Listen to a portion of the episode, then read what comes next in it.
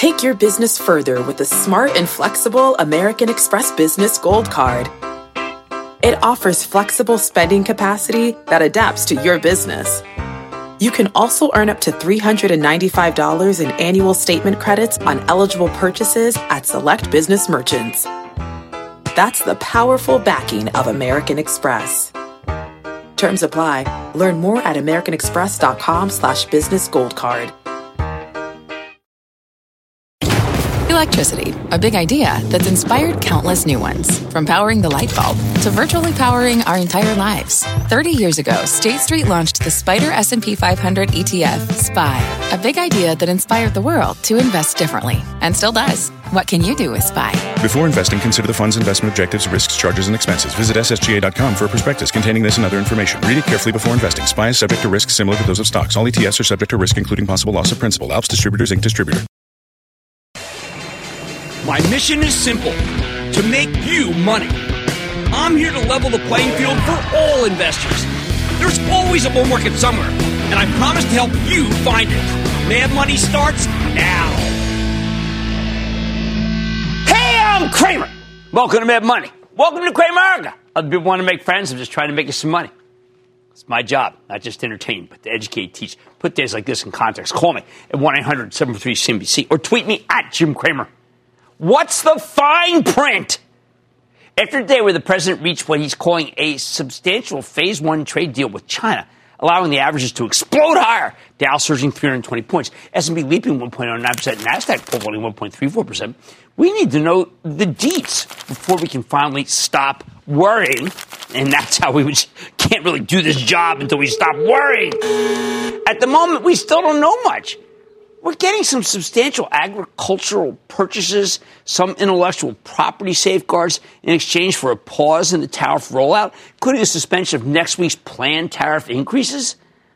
I don't know. I mean, some mumbo jumbo about not calling them a currency manipulator. Wow, it was really shaky. Uh, that, so that's why it, was, it wasn't enough for the market. I was hoping for something a little less preliminary. Investors also wanted some leniency for Huawei, the big Chinese telco company, but Huawei wasn't part of the deal, so stocks pulled back dramatically in the last half hour of trading, with the semiconductors leading the way down. They had been explosively higher almost all the session. Without a Huawei deal, owners of the semis, among other techs, rationalized that maybe the deal's just a sop to farmers. The president says we are nearing an end to the trade war. I will believe it when I see an end to the joint ventures that suck the life out of our companies and abandon stealing our intellectual property, among other particulars, including the end of flooding our country with fentanyl. Hopefully, though, as we learn more, we'll be able to focus on earnings season next week through the lens of sales and profits rather than just tariffs and trade restrictions. Other than continued uh, negotiations with China, what's the game plan for next week? Monday, seemingly quiet day, remnant from the years when the stock market still closed for Columbus Day. Oh, I love those days. But we should hear more about a possible breakthrough in Brexit negotiations, an upside surprise for most of the session. At this point, any deal is going to be treated as good news because it will finally put an end to the cloud of uncertainty that has been hanging over Europe literally for years now. Tuesday, we start hearing from the major banks. Important day uh, JP Morgan, Citigroup, Goldman Sachs, Wells Fargo, each has its own story. I bet JP Morgan will talk about healthy loan demand, corporate finance supremacy, fortress balance sheet that just might allow for a uh, discussion about a dividend boost. Citigroup will be explaining its trading revenue stream, probably disappointing, versus the annuity stream, not disappointing at all. The latter is actually why people like the stock. That and it sells at around book value. We want to know how much stock Citi's bought back. Hopefully, they'll greenlight returning for more capital as shareholders. They are buying back a huge amount. Goldman, my alma mater. I expect them to tell a good story about solid earnings from mergers and IPOs. No longer that episodic trading stuff. But the thing I am most interested in is Apple. Goldman's behind the Apple credit card, even though, of course, the ad says Apple, not a bank. Well, the bank that's involved with servicing it is Goldman. How much money has it brought in? What's it worth to the franchise? I'm betting the news will be good and it could boost the value of the entire enterprise. As for Wells Fargo, the new CEO, Charlie Scharf, who comes from Visa and Bank of New York, Mellon, now has an opportunity to lay out his vision for the future. Although, given that he just was appointed, I, I, don't know if we can expect any major revelations. A lot of people believe Charlie will be spending a lot more on technology so that he can cut overhead dramatically. I, I don't know if he's ready to play his hand just yet, but that's what I'm betting. I think the stock's very intriguing. I think the stock's worth buying. Now, the banks had a monster move today, which makes them harder to recommend going to the earnings. Uh, the pattern here is that we tend to get profit taking after the initial excitement for a number that comes out. A headline number gets people juiced, and then the stock sells off. I do not expect anything different from this, from this, from this, or this. Although this one, again, which my Charitable Trust does not own, but is very intriguing, is the one that I think that people are going to start saying, you know what, the worst is over. We also get results from two key healthcare companies, United Health and Johnson & Johnson. Now, last time UNH reported, the numbers were good, but it didn't matter because everyone was worried about Senator Elizabeth Warren, who's running on a platform of single payer that would effectively put companies like UNH out of business. This time, Wall Street's still worried about Medicare for all. But yesterday, UNH was hit by a big downgrade. It knocked the stock from 222 to 217. It's a little in, in, earlier before market trading, was around 215. The stock has since come all the way back. I'm thinking that maybe that's saying that it's got a solid floor. J&J is no longer an earnings story at all, and it should, it should be. It's got a fabulous pipeline, it's got great sales, got great management but it's become a legal story. There are huge lawsuits over carcinogens in, in talc. There's opioids, harmful side effects from Risperdal. That's a big antipsychotic stock, uh, antipsychotic drug that they've had for years. We own J&J for the Charitable Trust, which you can follow along by joining ActionAlertsPlus.com club. And I got to tell you, it's become pretty discouraging for my trust.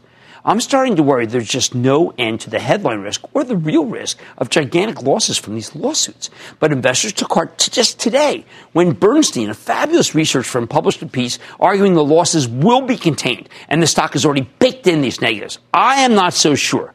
I expect there to be more losses, and I'm not happy with our position in J and J. I know that there's a restructuring with Purdue coming up and opioids. It's just so much risk. But if Bernstein is right, and the worst may be behind us, give or take two, uh, I'd say five uh, points. You know, it can go down to 127 maybe. I don't know. It did jump two bucks on the upgrade from Bernstein. I thought there was some relief in the stock, but maybe I'm kidding myself. Also on Tuesday, we got an important analyst meeting from Workday. And this company we've had on many times. It's the cloud based payroll software play.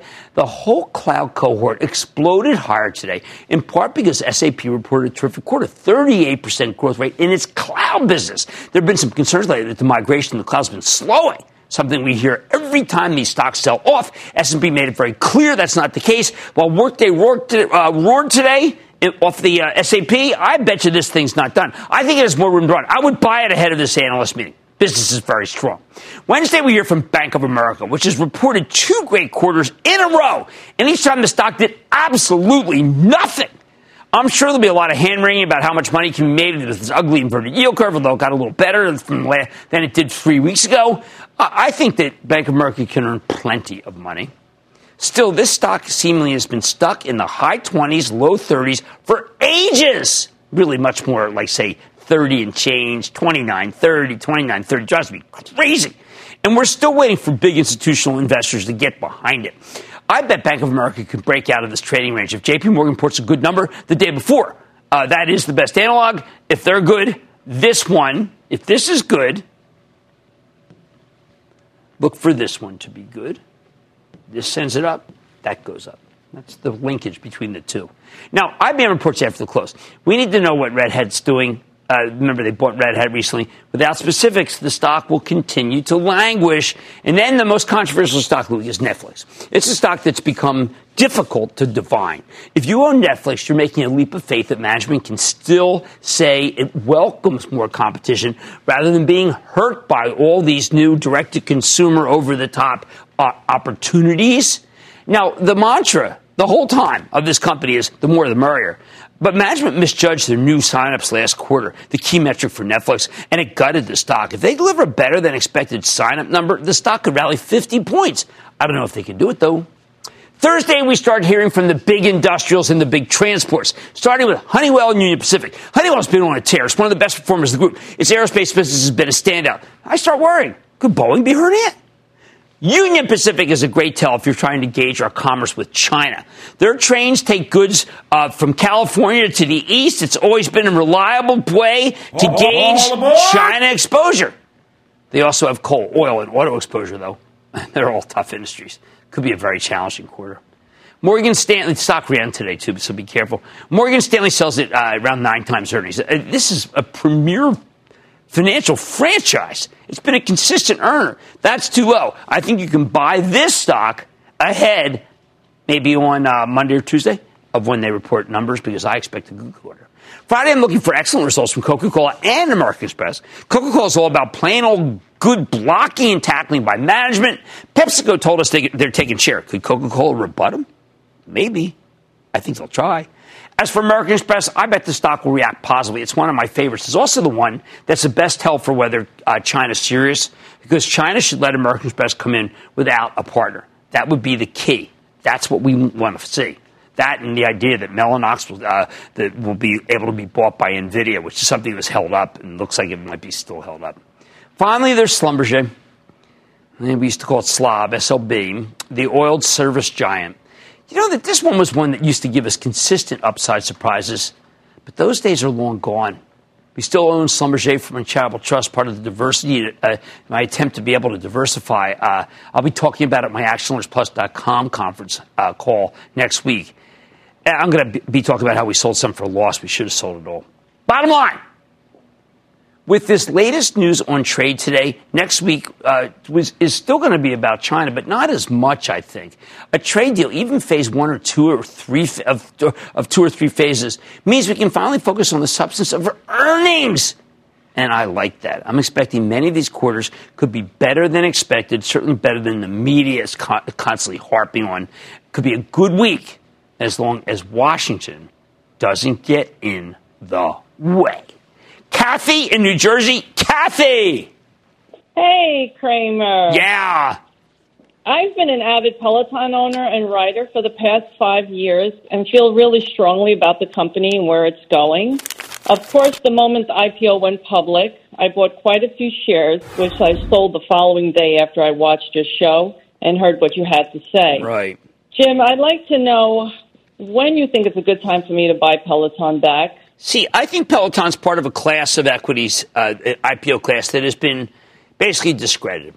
And uh, Peloton's got a lot of people who did not, like you, did, unlike you, flip it. And I feel like that what's happened is, is that you got a real bad shareholder base. I am not anxious to recommend the stock. There are many companies that have sold off during this period that are much better including uh, a bank like a Wells Fargo or a Goldman Sachs. And I like those and just picking those because they report next week. But I can't, I cannot recommend Peloton. All right, if Washington doesn't get in the way, we could be actually talking about stocks and their earnings. And I think that would drive stocks higher. But I know that's a tall ask, particularly if we get the fine print on China. Mad Money tonight. Wendy's has served up a 20% gain in the past year as it cooks up a plan to add breakfast to, uh, to the menu, and just that boosted its dividend by 20%. Is this stock just heating up? I'm going to talk to the CEO after its investor day. You know that's a Cramer fave. Then looking for a secular story that can work regardless of how the trade talks go? I'll tell you why it may be time to tee up with the golf stocks. And you've probably seen one of this company's products in your dermatologist's office, and you might not even know it's what it is. I'll reveal it, and boy, is it interesting, even compelling in uh, tonight's homework section. So stay with Cramer. Don't miss a second of Mad Money. Follow at Jim Cramer on Twitter. Have a question? Tweet Cramer. Hashtag mad tweets. Send Jim an email to madmoney at cnbc.com or give us a call at 1 800 743 CNBC. Miss something? Head to madmoney.cnbc.com. Fact Running a business is not getting easier on your wallet. With higher expenses on materials, employees, distribution, and borrowing, everything costs more. Also a fact. Smart businesses are reducing costs and headaches by graduating to NetSuite by Oracle. NetSuite is the number one cloud financial system, bringing accounting, financial management, inventory, and HR into one platform and one source of truth. With NetSuite, you reduce IT costs because NetSuite lives in the cloud with no hardware required. Accessed from anywhere, you can cut the cost of maintaining multiple systems because you've got one unified business management suite. You improve efficiency by bringing all your major business processes into one platform, slashing manual tasks and errors. Over 37,000 companies have already made the move. See how you'll profit with NetSuite, and then you can think of all the ways you could be spending the money you save. Company retreat in Malibu, anyone? By popular demand, NetSuite is offering a one-of-a-kind flexible financing program for a few more weeks. Head to netsuite.com to start saving. When you're hiring, the best way to search for a candidate isn't to search at all. Don't search, match with Indeed. Indeed is your matching and hiring platform with over 350 million global monthly visitors, according to Indeed data, and a matching engine that helps you find quality candidates fast. Use Indeed for scheduling, screening, and messaging to connect with candidates faster. Plus, 93% of employers agree Indeed delivers the highest quality matches compared to other job sites, according to a recent Indeed survey. Leveraging over 140 million qualifications and preferences every day, Indeed's matching engine is constantly learning from your preferences. Join more than 3.5 million businesses worldwide that use Indeed. Listeners of this show will get a $75 sponsored job credit to get your jobs more visibility at Indeed.com slash Mad Money. Just go to Indeed.com slash Mad Money right now and support this show by saying you heard about Indeed on this podcast. Indeed.com slash Mad Money. Terms and conditions apply. Need to hire? You need Indeed.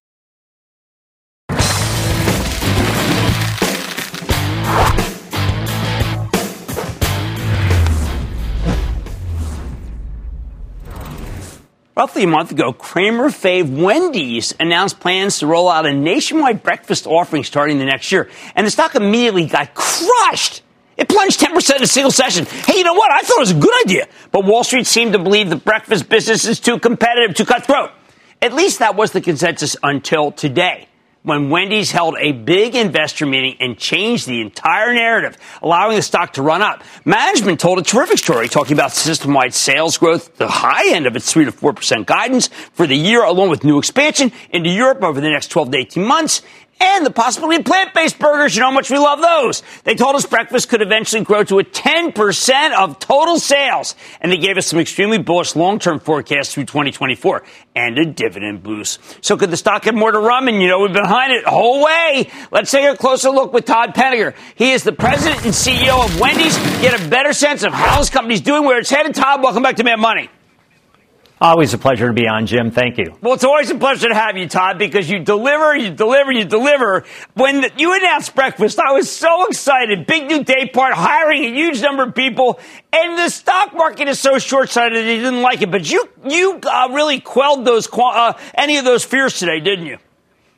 Yeah, we're really focused on the long term, Jim. Breakfast, as you know, has been a growing day part for many, many years, and you know, we have a great offering, you know, a breakfast baconator that is an unbelievably great food item, you know, a honey buttered chicken biscuit, uh, breakfast potatoes, and a Frosty-ccino. We have a menu that can compete, uh, a low investment, uh, and a high return model for our franchise community. So we're leveraging all our existing equipment, uh, and we're going to bring it to life in a big way in 2020. Tell me about how many people you're going to hire and how you're going to find them. Yeah, so we got to hire about 20,000 people. So what we really did is made sure that we had a very efficient labor model in our restaurant. So two people to uh, open the restaurant. Once uh, we open the restaurant, we add a third. So it's a three person labor model.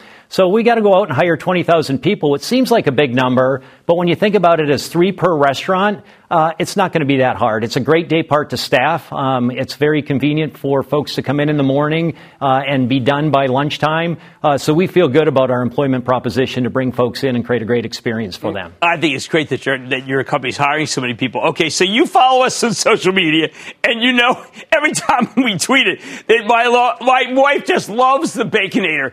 It is out of sync with what we see so many of the so called millennial tastes about plant based, and yet it's loved. What's going on that something that clearly may not be known for saying weight loss is so loved at Wendy's?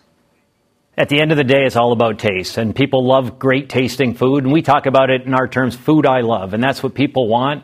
You know, you put bacon on just about anything, folks love it. And we do sell a ton of bacon across our restaurant. And we really wanted to make sure as we went into the breakfast day part that we could leverage our iconic Baconator brand. So when you think about six uh, strips of smoked applewood bacon, you know, with, uh, with fresh cracked eggs and a nice hollandaise sauce, you know, all bundled on, uh, on our everyday premium bun, what a great offering to really drive uh, great taste uh, and great value for the money. Of the major uh, quick service, I think you're clearly the leader in social. Uh, what is it about the brand that resonates so much with social, and what's it done for your company?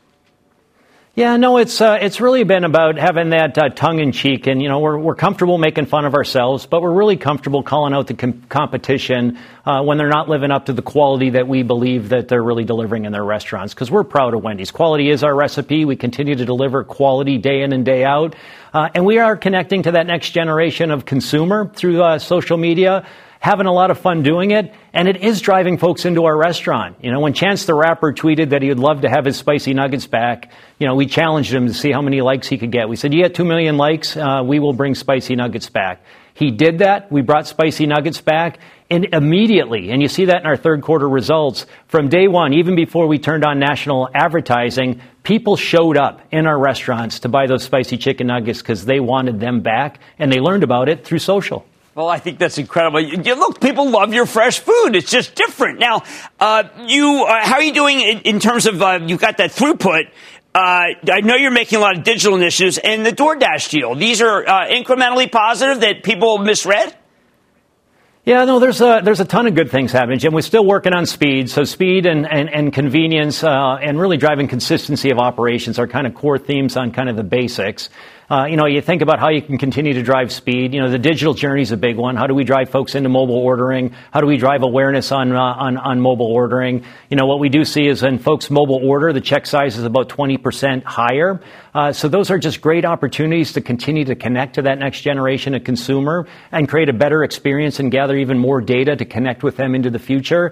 And delivery continues to be a great growth engine for us. You know, we've got over 85% of the system supported by delivery. We announced today that we will have uh, all of our ordering integrated on delivery into our uh, point of sale system. That'll allow us to get the food to the customers even faster. We're one of the fastest today, 30 minutes from the time you order to the time you get the food.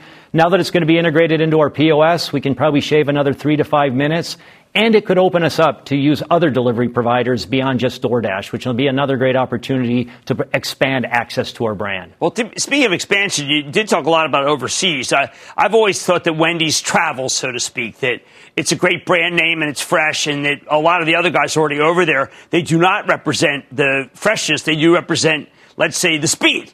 Uh, do you think you can replicate? Oh, absolutely. I, we talked a lot today about our brand and, and really doing fast food done right. And fast food done right can resonate across the globe. And fresh is what a consumer is really looking for as a true point of differentiation.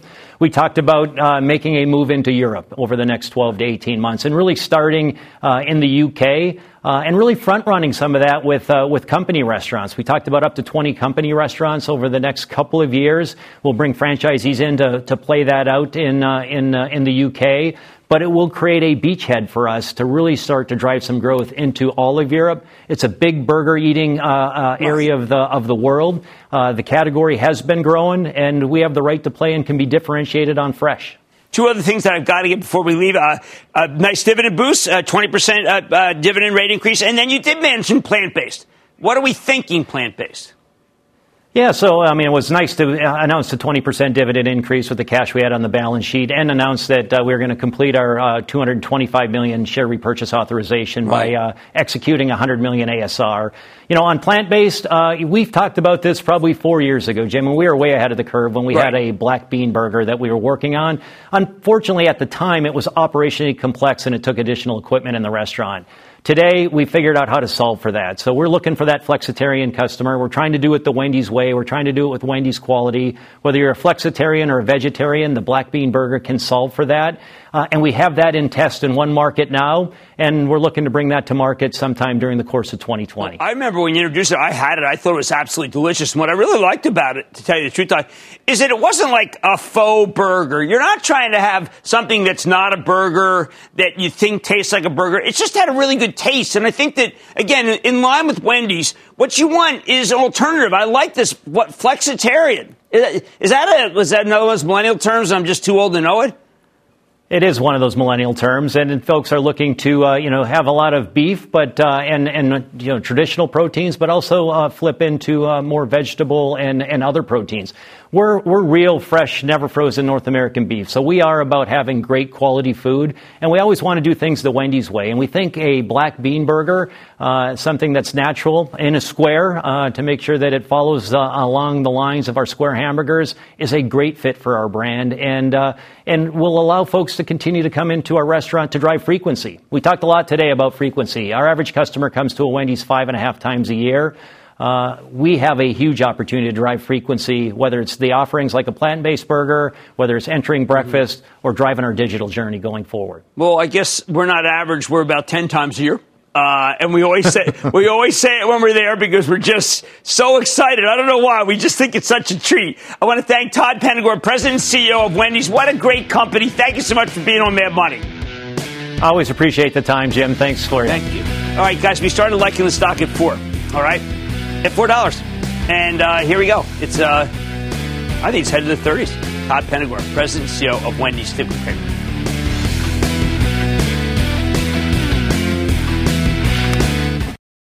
This episode is brought to you by AARP. Ten years from today, Lisa Schneider will trade in her office job to become the leader of a pack of dogs. As the owner of her own dog rescue, that is. A second act made possible by the reskilling courses Lisa's taking now with AARP to help make sure her income lives as long as she does. And she can finally run with the big dogs and the small dogs who just think they're big dogs. That's why the younger you are, the more you need AARP. Learn more at aarp.org/skills. This podcast is supported by FedEx. Dear small and medium businesses, no one wants happy customers more than you do. That's why FedEx offers you picture proof of delivery, packageless and paperless returns, as well as weekend home delivery to 98% of the U.S. on Saturday and 50% on Sunday. See the FedEx service guide for delivery information. FedEx Ground service is also faster to more locations than UPS Ground. See what FedEx can do for your business. Absolutely, positively FedEx.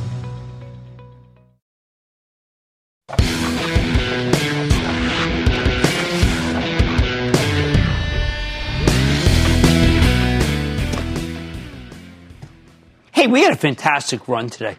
Uh, and that's thanks to some positive signs that China might be willing to make some sort of trade deal. This phase one, phase two thing, I, we'll find out on Monday. But I think this market still requires a degree of caution. Maybe the Chinese changed their minds over the weekend. And we go right back down. I mean, maybe there's not an ag buy and there is an ag buy. I don't know. We don't know. I mean, what a just a total guessing game. Market went down big uh, when we first heard that it's just some, you know, phase one, phase two. That's why we have to hunt for secular growth stories that can work regardless of what substantial progress we've made and what phase one or phase two really is. Which brings me to the golf stocks. Yep. For the last three years, golf's making an incredible comeback. And that's why I keep pounding the table on this theme. Thanks to the rise of interactive driving ranges like Top Golf, which all of my friends love. They love to go Top Golf, birthdays, things like that. The younger generation is now taking an interest in what used to be a pretty sedate sport. These chains use technology to turn something that used to be slow and boring, at least to me. A driving range isn't exactly where you go for excitement. And it's something that's really a lot faster and more competitive. Uh, it's fun. Now, six months ago, I recommended Acushnet Holdings and Callaway Golf again. They're now up roughly 12 and 21%, respectively. During a period where the S&P is up just uh, less than 3%. Acushnet's the parent company of two major golf brands you may have heard of, Titleist for equipment uh, and Foot, FootJoy for cleats and apparel. Callaway makes everything from equipment to apparel, and it also owns a minority stake in, yes, the red hot Top Golf. Now, the last time I checked in on these guys, I thought Cushnet was a safer bet. Callaway was more risky. Turns out that I, I got it backwards. Over the past six months, Acushnet's reported a couple of noticeably bad quarters. Disappointed May, and then they did it again in September. Companies had some serious self-inflicted wounds, like production problems with their new putter. They also got more organic challenges. You know, kind of, you can see, chase it out here, like tough comparisons to Japan, rainy weather in the United States. People play less golf when it rains. That's something I learned when I was doing the research. Although I should point out, total rounds played were basically flat in June and July, even though we had a lot of unreasonable, unseasonable rain this summer. What's amazing about Acushnet is that these disappointments haven't done much at all to derail the stock. Look at this winner. Okay? Management has maintained their full year organic sales and earnings forecast, so it's hanging in there. That's what matters. When you maintain your forecast, people don't get too upset when you miss a little bit. Uh, it's up 12% since the last time we highlighted it in April. Now, I you a mea culpa here, though. Well, Cushion's made you money if you bought it on my recommendation, and it's outperformed the average. It way underperformed Callaway. I mistakenly thought that Acushnet was the better bet. Still, even after some not so hot performance, op- uh, I'm optimistic about the next quarter. We finally got a sustained period of dry weather, good for golf, and they should be able to get their production issues back on track.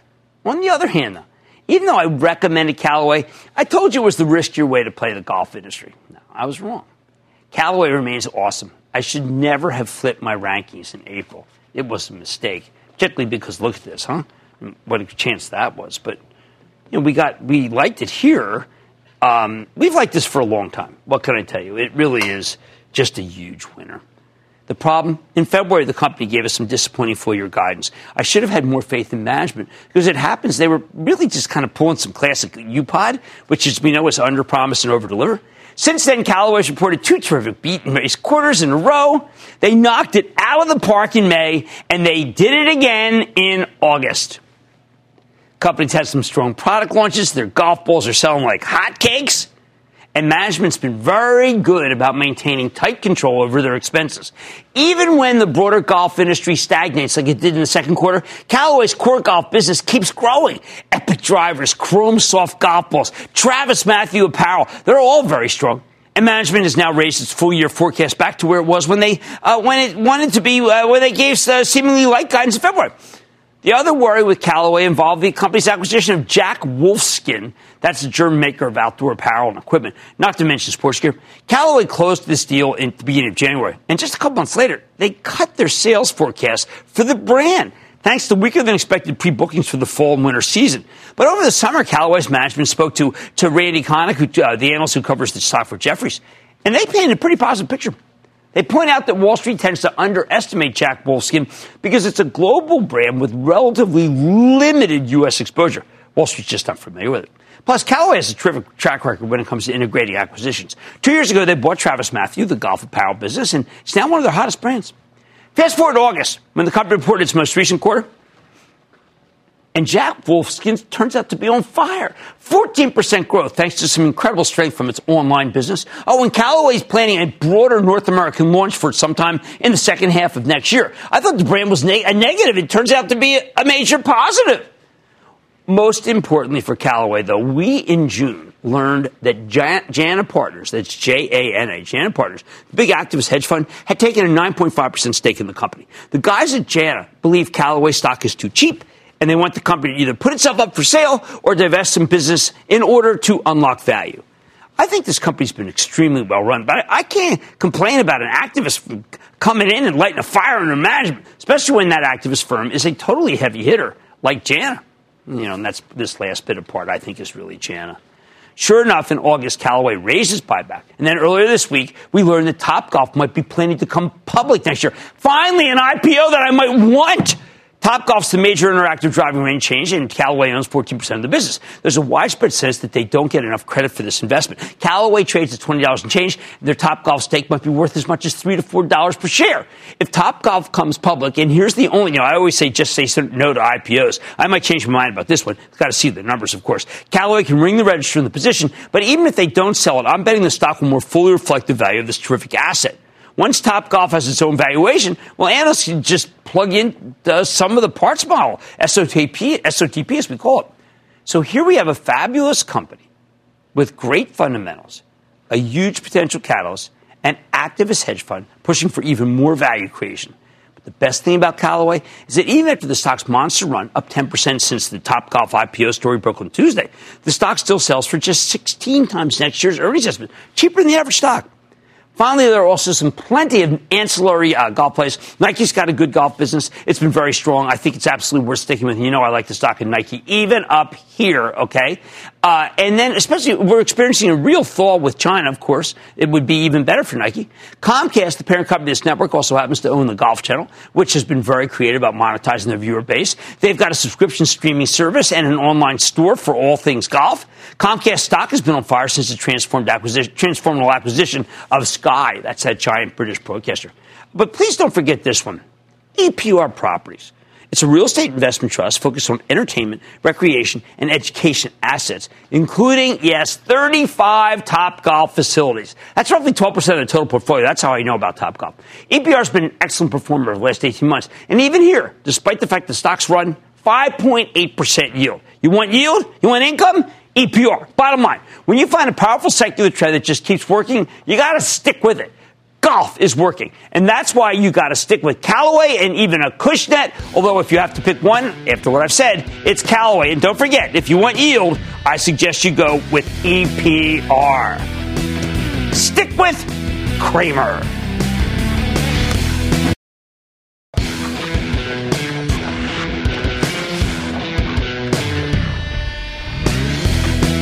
When I tell you this is the most interactive show on television, I'm not just suffering from delusions of grandeur, although that's uh, probably part of it. But I also make it my business to answer your questions every night. Whenever one of you stumps me with a question I, I can't answer, I, I always do the research and come back with you with a more considered response. Because our, our viewers are so smart, I get a lot of great ideas. Uh, like this one, uh, October 1st, Dominic in California. He asked about a company called InMode, I N M D. This one sounded so cool, but I had to do some digging. InMode is a little medical device company with a nearly $800 million market cap.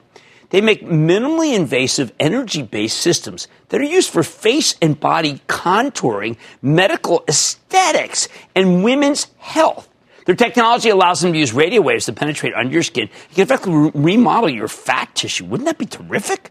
Basically, InMode can give you the equivalent of a facelift or, or a liposuction without the need for invasive surgery.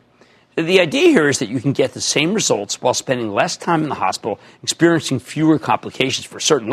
You know, listen, liposuction is always something that uh, a lot of my friends actually have tried, and to me, it seems scary. As a general theme, I love betting on vanity. People want to look good, especially in the Instagram era, where everyone's constantly carrying around a high definition phone camera all the time. Have you seen the ones with the three cameras? Oh my God, you got to look really unbelievable. I mean, when I went to the ball game, I had to like, I was like, where's my makeup person? However, even with a good theme, you need to pay attention to the particulars of the company in question. For instance, Align Technology. Remember the makers of Invisalign braces? What a fabulous theme. For years, the stock was a huge winner. It's a perfect Instagram selfie stock. But then Invisalign went off patent. New companies started rolling out competing products, and Align stock has become, with unbelievable the House of Pain. So, how about the specifics? Okay, InMode came public in early August, right before the IPO market started falling apart. But the deal wasn't particularly hot. It priced at the low end of the range, 14, and then started trading at 1350. I love these kinds of deals. Nobody cares. You can get as much stock you want. It's got a good theme. And get this, within a week, the stock caught fire, surging to $29 a month ago before pulling back to 24 and change as of today. Unlike most members of the IPO class of 2019, which I'm really beginning to hate, InMode's got both rapid revenue growth and actual earnings. Last year, the company grew at an 87% clip, although it slowed to 55% in the quarter. I wouldn't be surprised if they can reaccelerate that growth. So they're launching a bunch of new products this year for getting rid of cellulite, oh, please, body skin tightening, and face and neck tightening. And unfortunately, I need all of those. Maybe I have to stop eating spam. Meanwhile, InMode's profitability, well, let me just say it's on the rise. The company's reported its first quarter as a public company just days after the IPO, and the numbers were excellent. On top of that 55% revenue growth, their gross margin, that's what they make after the cost of goods sold, came in at 87%, up from 84% a year ago. People love it when gross margins are going higher. It means there's not a lot of competition. Net income more than doubled year over year. And balance sheet's pristine. I gotta tell you, call me intrigued. I mean, I think this InMode could be worth buying, albeit, look, let's call it speculation because it's so small. Now, many companies are both rapidly growing and profitable. We had a lot of companies come public this year, and they're rapidly growing, but they're anything but profitable. Plus, I like that they came public with a bunch of positive catalysts on the horizon in the form of these product launches, and they were ready to report a great quarter right out of the gate, even though no one really paid much attention to it, and it went, went to a discount. Best of all, InMode's pulled back five bucks from its highs last month. At these levels, it's selling for just 15 times next year's earnings estimates. I've never heard of a company with 55% revenue growth selling for 15 times earnings. It's unspeakably cheap. Compare that to something like Intuitive Surgical, uh, ISRG, which makes high tech surgical systems as the Da Vinci thing, trades at 38 times earnings, despite having a much slower growth rate. What's the hesitation? All right, I, it said I don't know that much about the actual technology, which is why I'd love to hear from these guys. I want them to come on the show. And yes, fellow van, vanity uh, driven folks, uh, I want to use the product. Still, in, maybe even on the show. but not on the show. Still, InMode's stock is too enticing to ignore. So I'm going to give you my blessing. Uh, speculative. Thank you, Dominic, but also thank you so many other callers who keep asking about this one. I hope that sates you for now. Okay, next up on October 2nd, Joe in New York asked about another little guy, BioLife Solutions, BLFS. Sounds like a radio channel. Um, this is an even smaller, uh, more speculative medical equipment company. Less than this is three, tiny, 300 million. Okay, that's a very small company. I want to mention that before I say anything else because these ultra small uh, cap stocks, they're very volatile. What does BioLife do? They're in the storage business. Specifically, they make what are known as biopreservation tools. If you want to say store cells, tissues, or even organs, BioLife makes sterile containers filled with solutions needed to keep everything healthy at extremely cold temperatures. For the clinical research uh, uh, uh people who need this stuff, BioLife's containers allow you to get a much longer shelf life out of your samples. That's really the hook. How about the financials? First six months of the year, the company grew sales at 39% clip. Gross margins expanded 68 to 71. Earnings came in slightly positive. Another speculative play that's turning a profit. Now, this stock has been on a wild ride. BioLife crashed down to nine bucks during the big sell-off late last year. Ultimately rallied back to 21 at its highest last month. That's uh, thanks to the market downdraft. It's now back to uh, 15 and change. I can see the appeal here. BioLife facilitates the transportation of cells, tissues, and organs. Their products are essential to red hot areas like gene therapy. So it's sort of like a less risky way to play an extremely hit or miss group. There's just one problem. Stock has been incredibly volatile because this, it's such a small company. I like the story here. I, I, don't want to take my life in their hands, recommend a tiny $300, billion, $300 million company. Now, 300 million—I mean, you, you get one big buy order, you got to understand it goes up too. But if you get a big sell order, it could go down too. You need an extra level of conviction if you're going to speculate in something that's this small. And when I eh, when it comes to BioLife, I just don't have that level of conviction. If you really want something similar, I'm a big fan of Thermo Fisher TMO. I, I, I like Danaher very much, which just bounced back really hard this week. I want to thank you again, callers, for bringing great ideas to my attention, especially ones that are not in the crosshairs of stage one, trade ones, whatever, China negotiations, because it gets pretty maddening after a while. Mad Money is back after the break.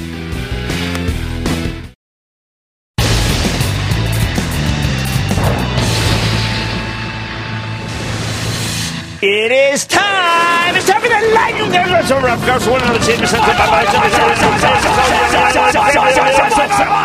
And then the lightning round is over. Are you ready, Ski? Guys, over the lightning round. Chris, I'm with Chris in Ohio. Chris. Hi, Jim. How are you? I am good. How about you, Chris? I'm great, thank you. Um, long time watcher, first time caller. Okay.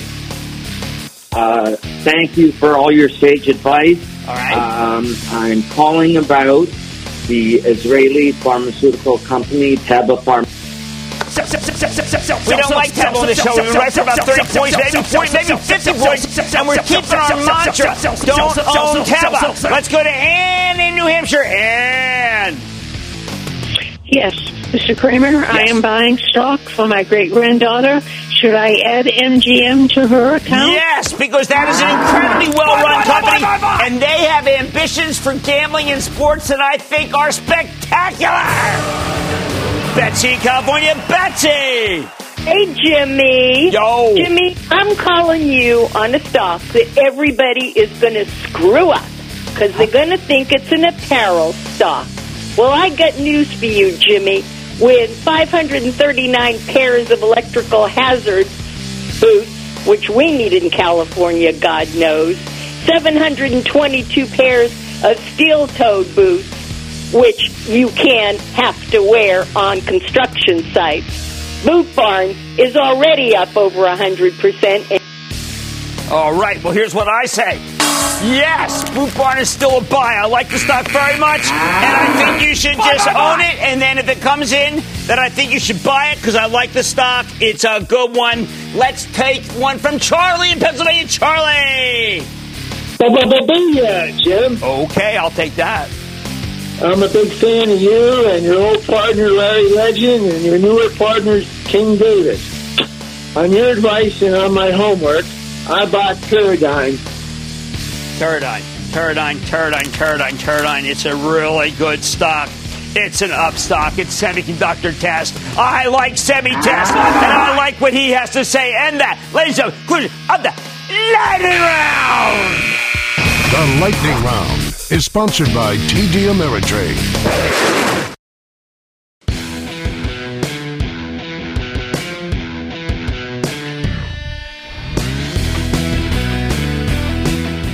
For months, I've been skeptical about the trade negotiations, even though we clearly had the upper hand. I figured the U.S. and China were too far apart on these issues, so both sides would try to hold out until something changed the equation. Then today we learned that the Trump administration has reached a preliminary deal with the Chinese that takes next week as planned tariff hikes off the table. So how the heck did that happen? If you take and take and take, once you simply stop taking, it's a big deal. I think that's been Trump's strategy all along. In the last few months, he's added multiple schedules of tariffs that were set to go higher automatically. He made these ever increasing import duties the new normal. He's also placed restrictions on visas for anyone connected with China's human rights abuses. He stopped key components from going to one of the world's largest telco companies, crushing the leadership in 5G wireless. What else? Trump's put on onerous sanctions on Costco, COSCO, the largest shipping company. Very important. After years of expansion blessing by, uh, blessed by other presidents, Trump is encouraging American companies to stop building new factories there, and it's working. His tariffs have forced our businesses to change their supply chains. They've basically had to cut China out of the picture as fast as possible to face ruinous tariffs. Last but not least, he's hinted at the possibility of capital constraints, making it harder for Chinese companies to raise money here in the U.S. You know what? It's been a relentless and kind of uncovered assault. Maybe China would have been able to handle the, the trade war on its own, but they've also had to deal with these seemingly endless protests in Hong Kong. The Hong Kong situation makes the Communist Party look weak, look bad, lose face. But there's no way to handle it that doesn't make them look even worse. When you are worried about an NBA general manager of not real consequential, uh, let's say, standing, tweeting that he favors freedom of action in Hong Kong, you are not the paragon of virtue and growth that almost always fawning media says you are. 40 to 50 billion dollars agricultural buys, they've now become the ante for more concessions, not the be all and end all, not what the trade talks are about anymore. And they almost never seem to materialize, even as the Chinese need them out of, of the country, need, need them from out country, regardless of uh, the concession, the uh, concessions. In other words, they need our ag business with or without. Now, even though China's unfair trade practices hurt every country they do business with, especially Europe, none of those countries decided to join our trade war. I get it. China is the EU's largest trade partner, so confronting the Chinese government has much higher stakes for them. But every time the Communist Party does something appalling, it gives the Europeans one more reason to form a coalition against the People's Republic. In other words, if they crack down on Hong Kong too aggressively, they may end up with a trade war on multiple fronts. And that's why every weekend the party's resolve seems to weaken. When China's brought in the army to crush the Tiananmen Square protests 30 years ago, the country was much more isolated. They had very little to lose from bad publicity, and that is no longer the case. So whether you love or President, love President Trump or you hate him, he has the definitive upper hand here.